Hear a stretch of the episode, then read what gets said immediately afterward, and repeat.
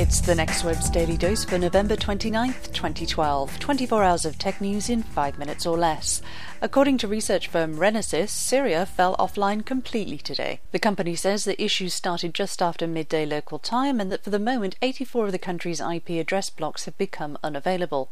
The reason behind the block is yet to be established, but according to AP, Syrian authorities have blocked the internet and phone signals in the capital city of Damascus as rebels and government troops continue to clash. However, a tweet on Reuters says that the Syrian information minister has claimed that terrorists, not the state, have cut the internet.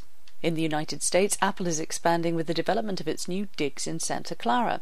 This will be the third city along with Sunnyvale and Cupertino, and it is said that there will be a new custom tailored two building campus that will house approximately 1,200 employees or more. Apple has not detailed if these new campuses are temporary, but the Mercury News states that Apple has insisted on short term leases in three to five year timeframes, but that it ended up with a seven to ten year lease. The two new buildings will reportedly both be six stories tall, the first of which will occupy 188,000 square feet for a mid 2014 completion.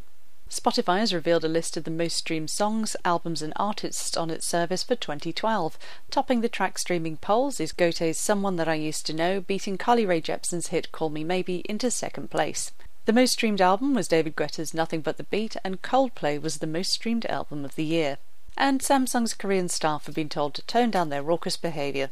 According to local news reports, the company has rolled out an internal campaign banning binge drinking and excessive alcohol consumption during company events.